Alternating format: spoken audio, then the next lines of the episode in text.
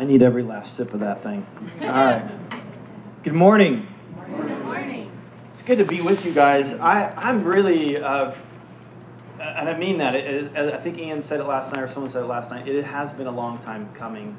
We have tried this to get here uh, multiple times. It just hasn't happened. And I think even just being here these uh, this last day or two, uh, I guess we got in Boston on Wednesday, right, Simon? Is that Wednesday?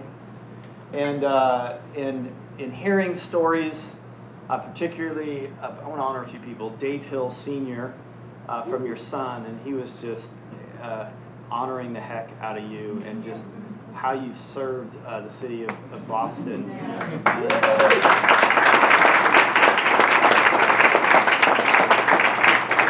just, just the just the faithfulness of it all, and just hearing about the Henry Cooley Oh yeah, talking to him last night, and I mean the the the amount of change that's happened in configurations of the church you're a part of. Right. Yeah, but you are the constant uh, yeah. since 1982. Just serving that area. That you know, it doesn't matter what the form is, doesn't matter what the method is, doesn't matter what the way is, uh, but just the faithfulness that both of you have served. Uh, uh, that that area of the world is just phenomenal, and I just loved hearing about that, and, and, and he was he was uh, singing the praises of Zelie. Yeah. And I mean, this is just I mean I mean there's more to talk about in this room. I know that, uh, but just hearing about the the commitment to Jesus, um, uh, the lack of bitterness is a miracle in itself. Mm. And, and, I don't mean that because, yeah. of what has happened to them, but just it's just hard. It's tough, and and I was so, I'm so inspired by that and encouraged by that. Uh, so it is really a privilege for me to be uh, amongst uh, such a, a, wonderful group of people, and I already said that last night, just about how you guys are so uh, passionate and committed to the nations is remarkable. At times it I mean, if I could even say this, and this is not a criticism, sometimes it feels reckless. And uh, like wow, like you know, think about yourselves a little bit, and uh, and but man, it's just inspiring, yeah, and um, and more, and just I mean, just you guys hearing about Kenya last night, it's just like you guys. I, I kind of hesitated to even mention that because I know you guys, if I, if you guys would bleed for that and, and be compassionate for that, uh, but it's just it's just so impressive. Um, for those who don't me, know me, I've been leading the Jubilee Church for 17 years. I, I but I I was never the type that wanted to um, be a, a, part of a church, really, much less uh, lead a church. I did not go to youth groups or college ministries or anything like that. I've never come forward when the call for the church plant. It just it's something that, that God got a hold of me. I went to the University of Missouri uh, and um, and this is not a discredit to her, but in, in the 90s, sorry, don't think lowly of her after this. Um, in the 90s, I mean, Mizzou was known for two things. It was known for its journalism school, and it was known it was one of a big party school. So the only reason why you go to Mizzou is to study journalism or to party. And I was a business major, and so we. Uh, um, so that's what I was up to and it was my senior year, and I was March '98. I remember it like it's yesterday. So, was that 24 years ago? Is that right? Math people?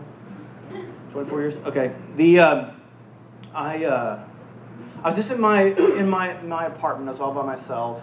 Roommates were gone. It was like spring break.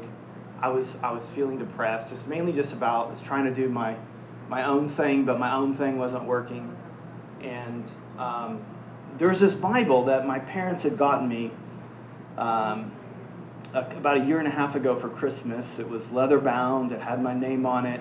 It was still in the box. It was still in the wrapper. And I, I didn't, I don't know why I did it, but I just opened it up and I didn't know uh, where to start really. So I just started reading. You know, you, you know, you growing up, you kind of know that the Gospels are a big deal and you know Psalms and Proverbs, and so I just started reading Psalms, and I got to Psalm 81, Psalm 81:10, and it's this place where it says, "Open your mouth wide, and I'll fill it. Yes. And, and in that moment, in that moment, uh, two things happened. Because when I heard that, you know, you hear people say things like, you know, like, oh, I read that verse, it kind of jumped off the page or kind of grabbed me. And, and, and it was that moment. In fact, um, when I read that, it was almost like I, I was not just reading it, but I was hearing it. And, and I literally thought that God was in the room. I remember actually looking up in the ceiling, thinking like, well, you know, may, I think He might actually to be here. And there's a couple things about that moment. Number one, it was the first time in my life that I knew that I knew that I knew, not you know, not just up here, but it, like deep in my knower, that He was real.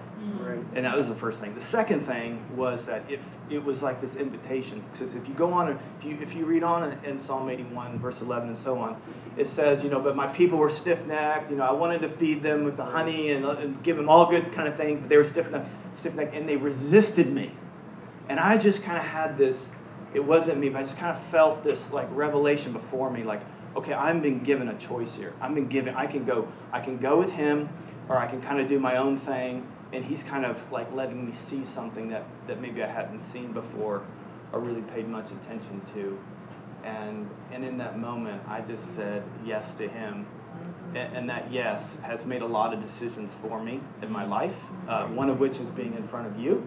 And uh, just to say, yeah, I want, I want, I want to open my, my life uh, to him. I want to open my, my, my world to him. And, and anything he asks me to do, I'm going to do it. I, I very much relate to um, uh, Mother Teresa, you know, she was like the person of the century. And that time, I remember reading t- that Time magazine around that time. It was a little bit after that, I guess 2000. And they asked her, like, hey, what, what, what enabled you to, to really transform, you know, a city, a, a nation, a generation, a century, really? And she said it in 1949 as a frail school teacher. Um, I decided uh, to do his bidding and do, to do it without delay. I decided to essentially say yes to him, and, and then he just kind of opened everything. And I feel that way. I mean, my life is a total shock to me. You know, just every day there's someone to love, someone to pray for, someone to care for. And that's what he talks about, right? Ephesians 2.10. You know, before the foundations of the world, when was that? I don't know, a long time ago. He predestined that we would walk in these good works. Yeah. And just by saying yes to Him. And, and what I want to talk about is, I don't want to say they're like learnings from the past couple years, because that's probably not exactly true. But Sam kind of hinted on this um, a bit uh, in, in the prophetic word that he gave about this shakening that we've received. And, and and this was a, a, a, prophetic word that came to, to our church early on in the pandemic. I'm taking you back to 2020. Anybody feel like doing that? Okay. And um, the and, and I know this was a prophetic word that I think probably was sensed and felt by a lot of uh, churches and, and God's people, which I think is worth paying attention to. But it's, it's out of Hebrews and says, And once more I will shake not only the earth but also the heavens. The words once more indicate that indicate the removing of what can be shaken, that is, things, so that what cannot be shaken may remain. That God's going to shake some things, and so kind of divide some things, and we've we've seen that. I mean, even in families, un- unfortunately, like you know, whether it's whether it's politics or whether it's cultural issues or whatever the what, the pandemic and how to address it. I mean, people were shaken, and uh, people questioned their allegiances to a lot of things. And, and God has a, a plan and a purpose in that, and to, to, to really get down to uh, what He wants to do in our lives. And there are three things I want to talk to you about today that I think are, I think the, as Christians that we uniquely have, right? So like Jesus, He comes and He teaches the Sermon on the Mount and says, hey, I'm calling you to be a different kind of person. Uh, it's not like the world and it's not like religion. It's something completely different.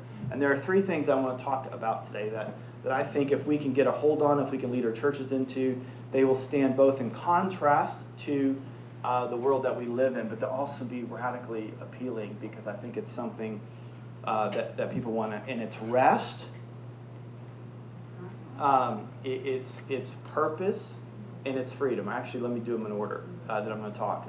Rest, freedom, and purpose. So I'm going to talk uh, uh, about rest. And in August of, of 220, this is today rest, this morning, excuse me. Let me have another cup of coffee. All right. in uh, August 2020, a good friend of mine, he was turning 40. He's, he's a little younger than me. And, and for his birthday, he wanted all of us to go out to Colorado uh, to climb what I now know is a 14er.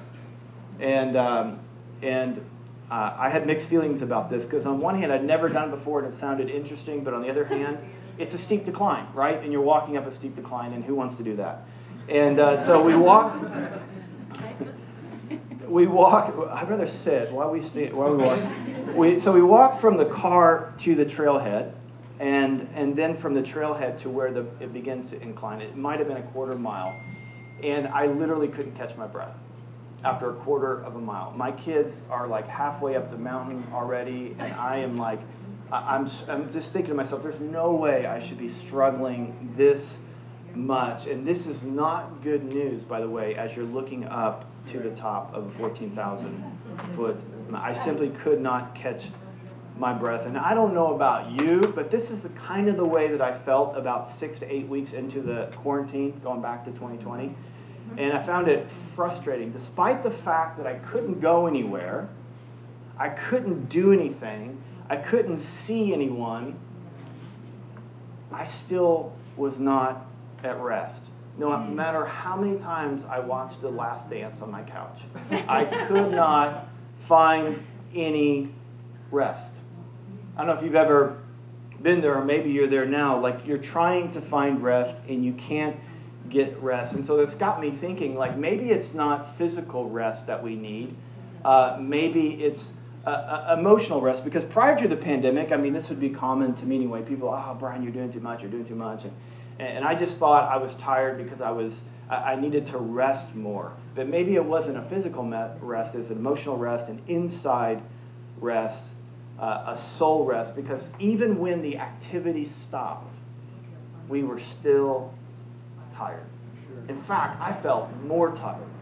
I felt more exhausted. I'm like, I'm not doing anything, but I'm still tired. I'm still tired. So, how do we get soul rest? And that's what I want to talk a little bit about today. And that brings us to our text, and I have two texts, which um, is very uh, rare for me. I, I, just like speaking from one text, but but they they are two texts that I actually think are the same. They are two invitations that I think are the same, and it's how we find rest in Jesus. I'm going to read these for you, and I think we have them on the screen as well.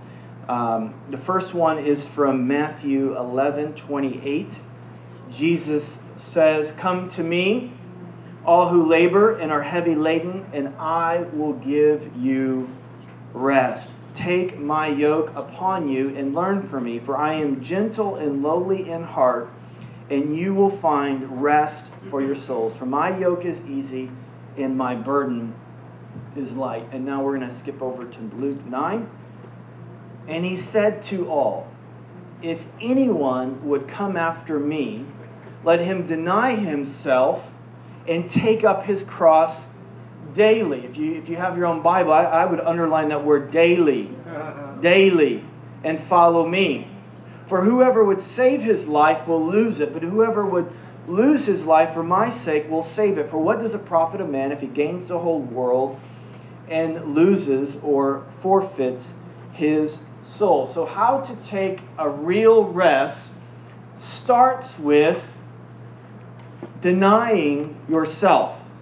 Now, denying yourself in our English language in 2022 in our Western world, it sounds a lot like self help. Okay, deny yourself. Okay, don't do that. Don't do that. No more ice cream. No more Netflix. I'm going to limit my phone time. Deny yourself. Like, li- limit yourself from what you want to do. You know, I'm going to deny myself. And, and a lot of people think of Christianity that way. That, that's what it means to be a Christian, is that you deny yourself. There's a list of rules of things that you do and you don't do, and so you deny yourself of what's really fun, what's really enjoyable, what you really want to do. You know, there's something in you that's that's just uh, breaming to get out of you, this creativity, and so you need to deny that to take on another list of rules. Well, if you take that phrase and you go back like hundreds and hundreds of years, you realize that in the nation of Israel, God. Uh, built to, to de- demonstrate to his people his character, his love, his care, he instituted something called Sabbath.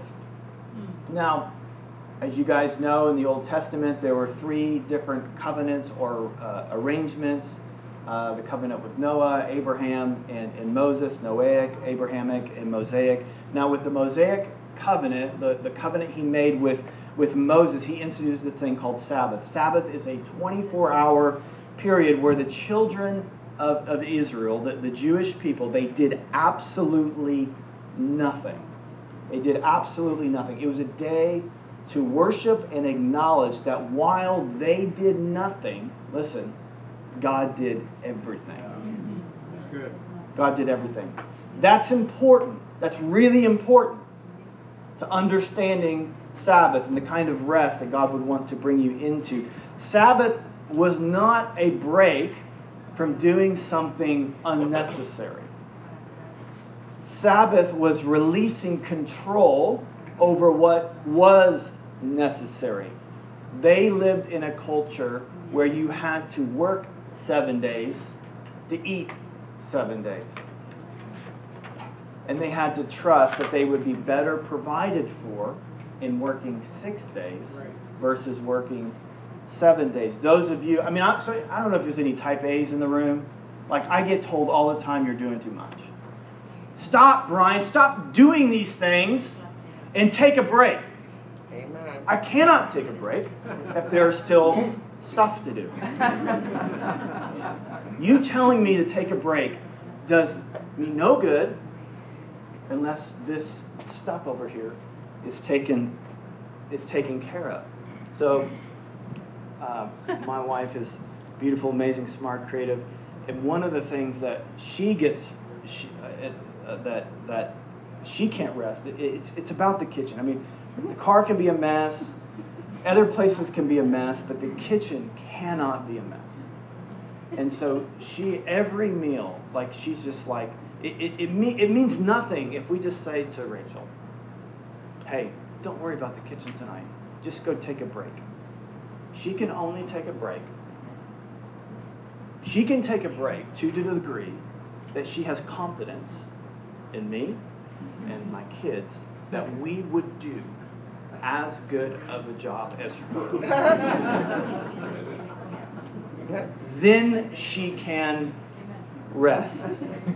Her ability to connect, or her ability to rest, is connected to her trust that we will do a good job. What makes Sabbath a day of rest is not simply that you don't do anything. Because in the quarantine, we did nothing and we were exhausted. What makes Sabbath a day of rest isn't that you simply do not do anything, is that you are trusting that He is doing everything on your behalf. To simply stop activity without trusting that someone else to fill the gap is actually not caring. I mean, that's what we felt. How can we rest when our loved ones are vulnerable? How can we rest when there's, you know, economic uh, turmoil? How can we rest when all these things of injustice are happening? How can we rest? Well, we're trusting that while we're doing nothing, God is doing everything. To deny yourself is not to give up caring, but it's to give up striving that you trust that God will be working on your behalf. It's about yielding your ability in the wake of God's ability, and that's the invitation that we get here. Now, what's interesting here, and takes us up a notch, is that while, you know, in the history of the biblical narrative, the Sabbath is once a week, Jesus is saying that this is something that we are meant to experience daily. Hmm. This is something we are meant to experience. And the reason is because we understand, and we know this in this room, um, that the teachings of Scripture based on the death, that the teaching of Scripture, all of it is based upon the death, burial, and resurrection of Jesus. That Jesus fulfilled absolutely in every rule and requirement of the Noahic, the Abrahamic, and the Mosaic covenant, which is to say specifically that Jesus fulfilled the Sabbath. So now this rigorous adherence to Sabbath, this 24 hour period, has now been transformed and changed and fulfilled by Jesus. He has become our Sabbath. And I've got good news for all of us in this room. Every day is meant to be a day of rest. That is why it says daily, to deny yourself daily, Sabbath daily, rest in Jesus daily. How do you follow Jesus? You learn to rest in Jesus daily and you acknowledge his cross as your own. So, eh, with the rest of our time here, I want to dig in in the ways that we trust Jesus to take a real rest. And when we learn to do this, this will be absolutely and diametrically opposed everything that we see in culture. It'll be different. We will not do as they do. In fact, that was the whole point of taking Sabbath. You are not to be like the other nations. Mm-hmm. We will have a rest that the world cannot and will not experience unless they come and do as we do, which is to follow Jesus, to deny ourselves daily, pick up our cross, and follow Him. It is a rest that is unique to those who follow Jesus. So this daily practice. So if we, if you and I can practice this, and we can lead our churches into this, a daily practice of loving, following. What does it look like to worship Jesus? What does it look like to? Well, it looks a lot like rest. It looks like that's what it means to follow Jesus. It looks like rest. The great hallmarks is trusting, relying, letting go of control, letting go of leadership, and trusting God in three areas. Number one, we need to trust in the work of Jesus. Christians are those who trust in his work. To deny yourself means to let go of what you do, what you've done, what you've tried to do, what you've accomplished, or the identity that you've received from whatever it is that you've accomplished, to let go of that and to trust in the work of Jesus. One of the seven st- statements Jesus said while hanging six hours on that cross between two thieves, he says, It is finished. What is finished? Mm-hmm. The work is finished. The work of Jesus is finished. The work that we could not do for ourselves, Jesus did for us. He didn't just pay for our sin, which we all have committed, but it says that he became our sin.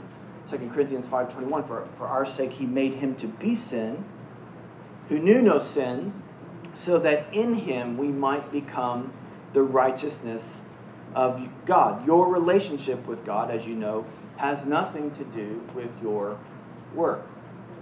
Learning to rest means to understand that Jesus did this work for you. It has everything to do with His work. We are those who don't trust in our performance, we trust in the performance of Jesus. We let go of ego. We let go of identity. We let go of worth. And am I saying the right thing? Am I doing the right thing? Am I posting the right thing? Am I acting the way I'm supposed to act?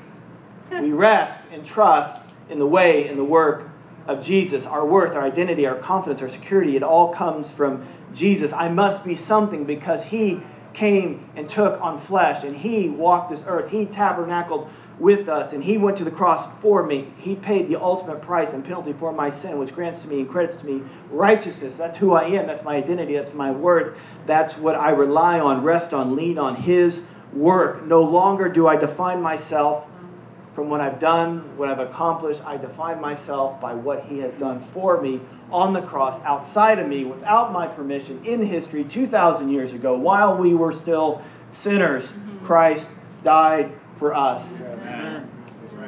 It's not about what I know. It's not about how smart I am. It's not about uh, who I know. I rest in His work. Let me tell you some good news about your sin.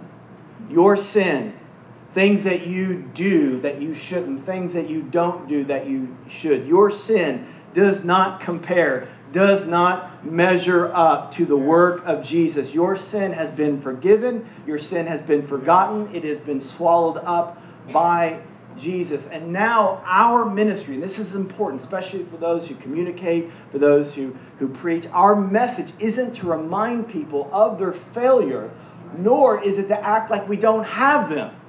It is to rest and declare the good news that Jesus is greater than our sin, and we are a community of people who demonstrate what it looks like to be totally surrendered to God. And one of the hallmarks of being totally surrendered to God looks like rest Amen.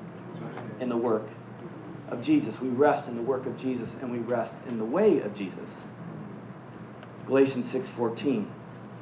Far be it from me, Paul says, to boast except in the cross of our Lord Jesus Christ, by which the world has been crucified to me and I to the world. The world means the ways of the world, how the world functions, what it values, how it behaves. This has all been crucified to me.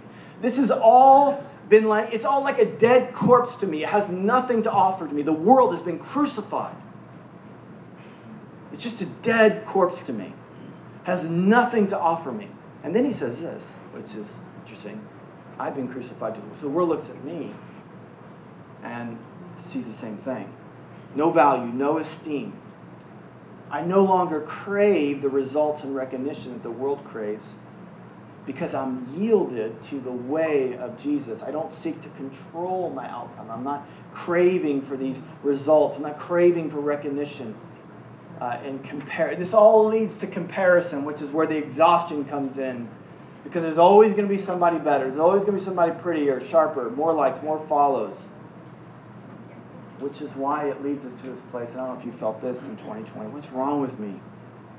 Am I saying the right thing? Am I posting the right thing? Am I doing the right thing? The person who rests doesn't get caught up in that, but it understands that the Lord, hey, the Lord is my shepherd. Therefore, I will not want it. He's in control. He's sovereign. He's the captain of my ship. I'm not seeking to, to control what I do.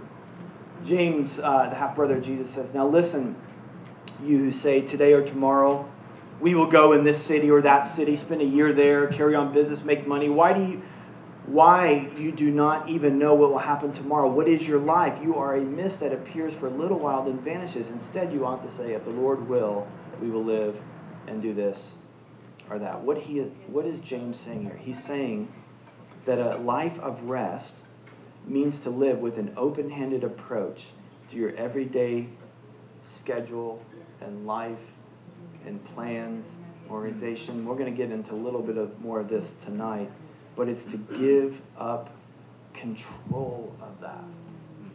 Um, and we live in a society that just it, it just assumes that we should be able to control. That's why we're so shocked when and so devastated by death, really. We're just like, we shouldn't die. We're immortal. We can do whatever we want.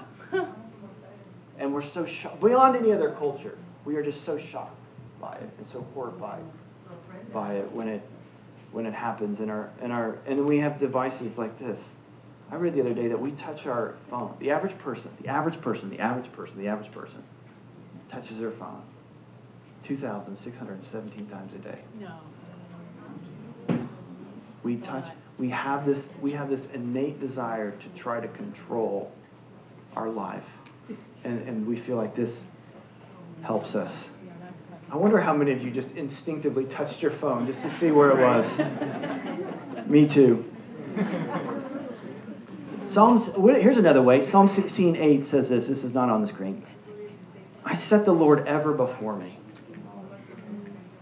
Not I set my phone ever before. I set I set the Lord ever before me. What would it look like? What would it look like if we allowed God to touch us as much as we touch our phone. That we're setting the Lord ever before us. We resting in His we rest in His in His uh, works in His way, and we also rest in His wisdom. 1 Corinthians two. Uh, Paul says this. When I came to you, brothers and sisters, I didn't come to you with lofty speech or wisdom for he says, I decided, please hear this, I decided to know nothing among you except Jesus Christ and Him crucified. I was with you in weakness and in fear and in much trembling in my speech of my message were not possible words of wisdom, but in demonstration of the Spirit of power, so that your faith might not rest in the wisdom of men, but in the power of God. I decided to know nothing among you except Jesus Christ and Him crucified. One translation says, I have determined to be consumed with one topic. I'm going to be consumed with one topic. What does it mean? How do you rest in the wisdom of Jesus? Is that your life is consumed with one topic. Does it mean that there are not other topics doesn't mean that you don't acknowledge that there are other things, important things to discuss. But the primary topic, the thing that you are obsessed with, is Christ in Christ crucified. Paul is a very bright man. Now I don't know if he can get into Dartmouth, but he was very he was very bright, well above his peers. And yet he, he says in another portion of scripture that all of the knowledge is like garbage compared to knowing Jesus. Amen. Amen. This is a very bright guy saying this. Very, very intellectual guy. It's all worthless compared to this. He was consumed with one topic. Consumed with one topic. This is very relevant as we, I don't know if you feel this pressure. I feel this pressure to be an expert on everything. what about this topic, Bryan? What about this topic? What are you going to say about this? What about that? And it better be right and nuanced and with you know what I don't you know every time I say something I do mean I have to say about a hundred things that I don't mean. Jesus.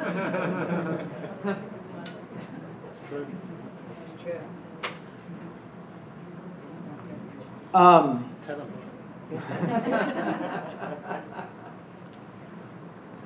there was a time in, in the, when Jesus was calling his disciples, um, and Philip, you know, he gets all excited because Andrew shows him Jesus, and, and then and then Philip's all excited, and he goes to his friend Nathaniel, says, "Come on," and and and and and uh, Nathaniel has all these questions, and one of his big questions is like Nazareth. What good can come out of Nazareth? Mm-hmm.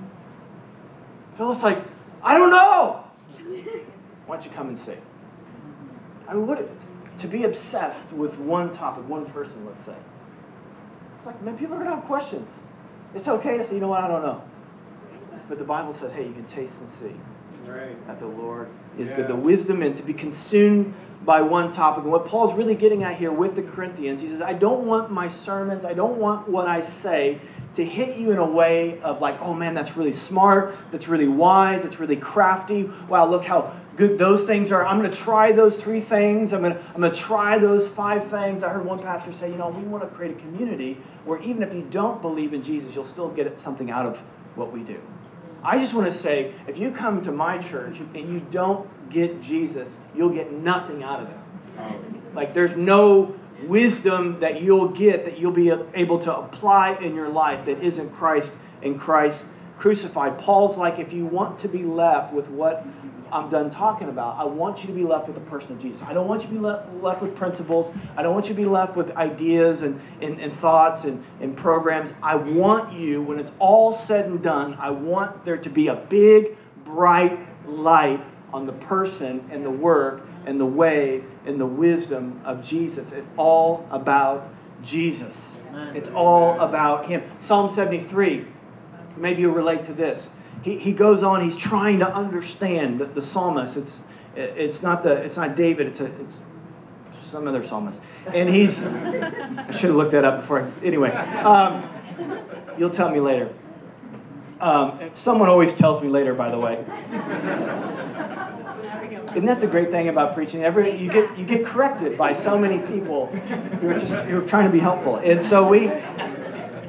Um, someone just say it was. I, I, yeah, thank you. you Sorry, I wasn't criticizing you specifically. Um, so he's trying to figure out things. He's trying to figure out the world and how the world works and how things work. And he gets to the he gets to this place in the middle of the song, and he says, "I found this to be a wearisome task. Now, I'm someone who likes to know what's around the corner before I get around the corner. I, I think about what I do a lot. I think one of my spiritual gifts actually is wisdom. I know it's kind of thought I just thinking to say, but you know, anyway. Um, so I, I like that. I, I, I liked it. So he says, when I'm trying to figure this out, it's a wearisome task. And, and I felt that in the. I feel it now. And it says, I, I saw it was a wearisome task. And then it says, until I got into this sanctuary of the Lord. Yeah. Yeah. What is he saying? He's saying, he's saying, look, if you try to figure out, if you try to figure out life with your own wisdom, it's just going to wear you down. But then you get into the presence of God. Your focus is on Jesus. That's what it says. Hebrews, author of Hebrews says, run this race with endurance. Eyes fixed on Jesus, who is the author and the perfecter of our faith. He who began a good work will complete. So, anyway, so he wants us to be left with Jesus. And this reminds me of a very strange scene in the life of Jesus called the Mount of Transfiguration. And I'll end with this. I'll end with this. Jesus, if you know this story, Jesus, Jesus takes three of his disciples on a hike. I don't know if it was a 14 or not, um, but I don't know if he did the thing I did, but anyway. Um, he takes him to the top of the mountain. He starts to pray. And guys do what guys normally do uh, when they're in a prayer meeting and they fall asleep, right? And so, or if you're from New York, you go out and get something to eat. Anyway, so we. Uh,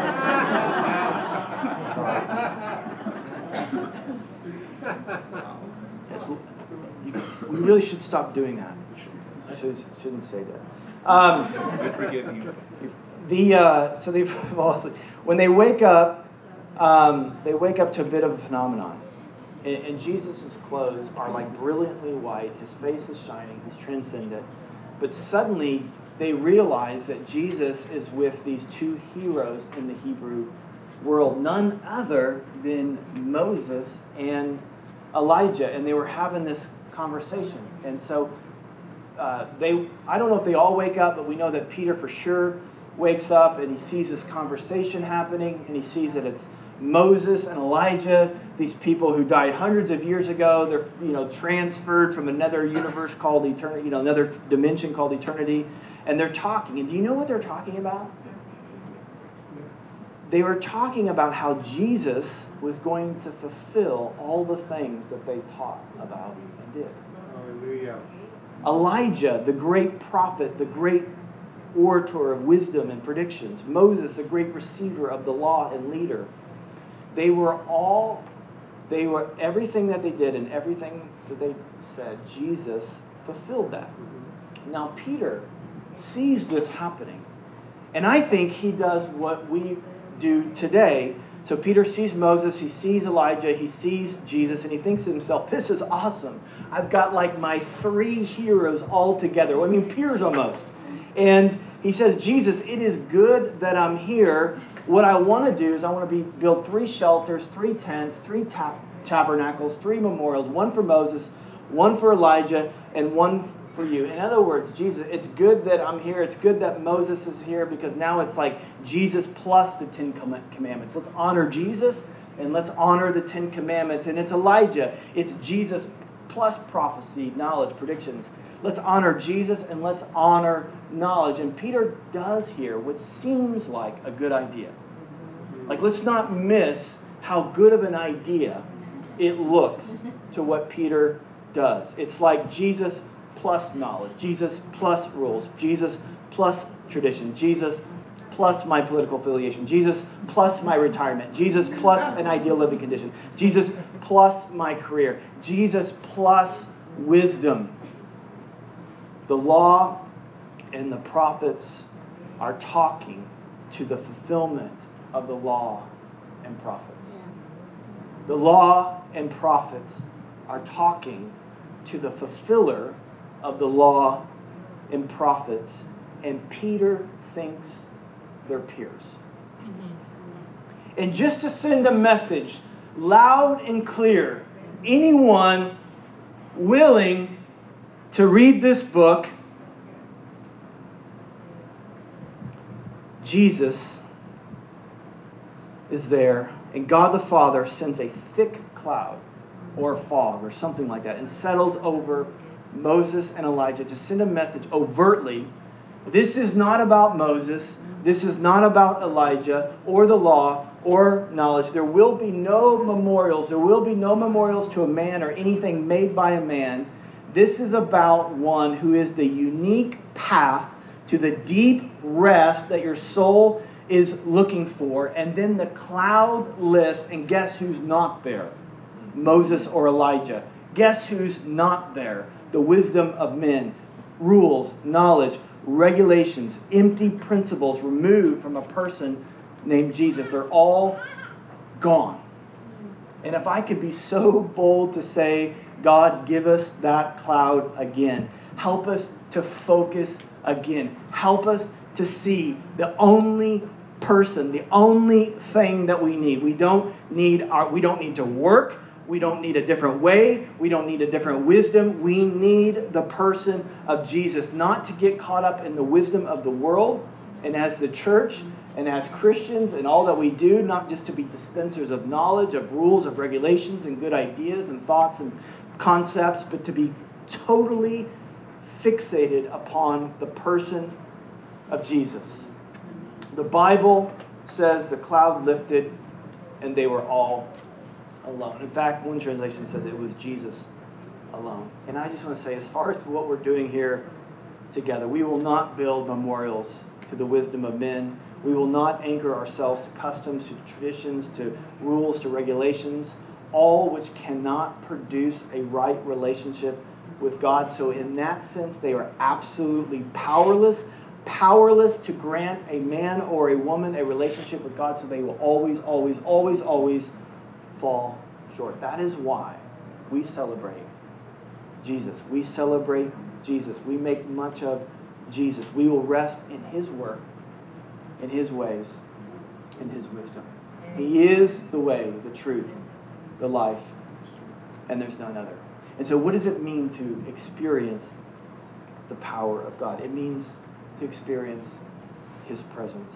The power of God is to experience His personal presence. He is closer than a brother. It's not about what we know and don't know, it's about clinging to Him. And so, how do we get this rest? Is that we daily we deny ourselves.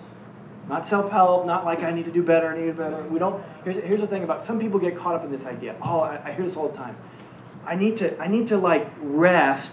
I need to like for, I need to rest so that I can experience Jesus. So I need so my so my, my pathway to Jesus is through rest. No, no, no, no, no, no, no. Your pathway to rest is through Jesus. It's not by getting rest and then I'll have Jesus because I've tried that. It doesn't work. It's Jesus. It's getting to Jesus. What is he doing? I don't know. He's, let's go find out. Let's pick up our cross. Let's deny ourselves. Let's deny our, of, of our, the way that we think, our ways, our wisdom, our own identity, our work. And let's follow him. Could you stand with me? I want to pray for us.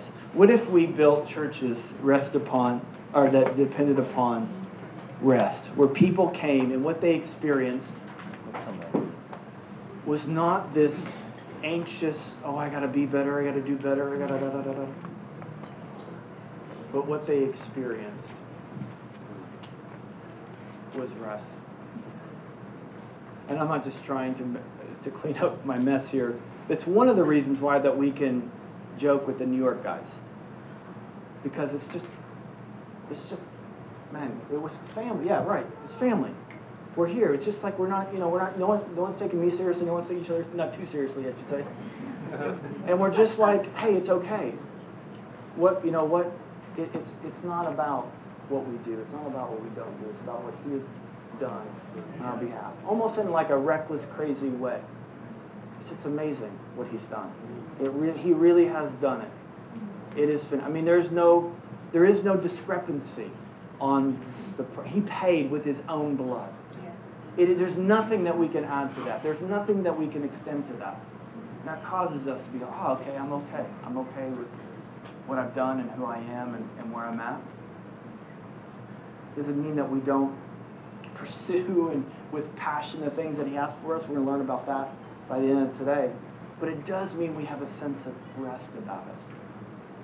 A sense of it's going to be okay.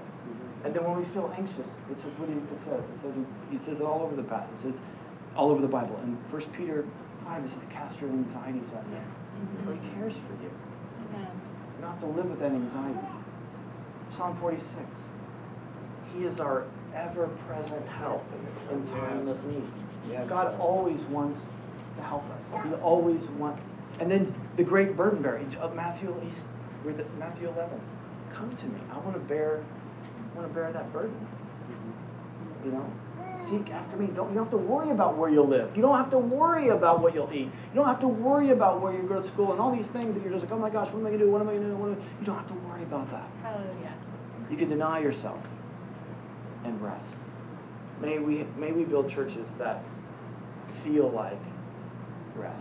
Yeah. That people come amongst us and they feel rest. Will, will you not you know you not worried about you know the economy? It doesn't look good, but hey, I'm trusting in Jesus. Oh, you know gas prices. Ah. Trusting in. Oh, the, you know the president and this and this and that. Look what he's doing. Look what they're doing, and what's going to happen in November. Da, da, da. Ah, hey, rest. Not anxious. Not anxious about it. Whatever happens. What if they take this away? Oh my gosh. Da, da, da, da. Hey, okay. My trust is not in the wisdom of men. It's not in the policies and procedures of men. It's not in myself. So Paul says. Paul in 1 Corinthians 4. They were hammering on him to be different. I mean, I've, I don't know if you have felt that past couple years. Just hammer on to be this way and be that way. You know, he felt like he was in a popularity contest and he didn't enter. And he said, he says, what you think of me. I can't imagine saying this on a Sunday morning. He says to his people, what you think of me is a very small thing. I just want you to know. What you think of me is a very small thing. But then he says this. He says, he says, but I don't even judge myself. I'm, what I think of me is a very small thing. And he says this, for the Lord, it's he who Right. judges. Yeah. So we minimize the voice of others, we minimize our own voice, and we maximize the voice of God. And that yields rest. Yeah. I'm good with who I am because He made me.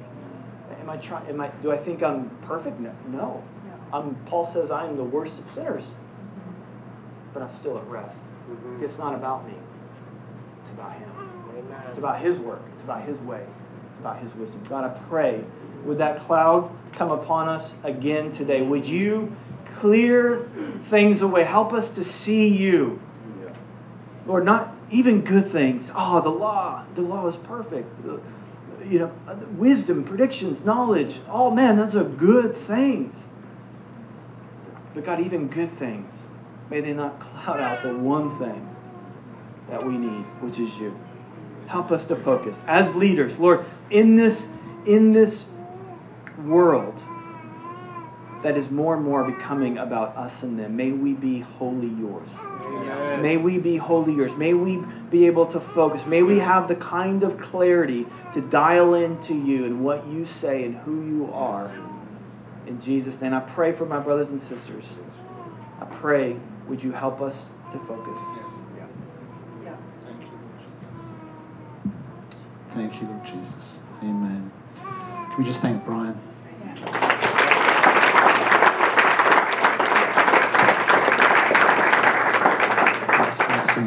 We needed that, and I'm excited to hear more on you.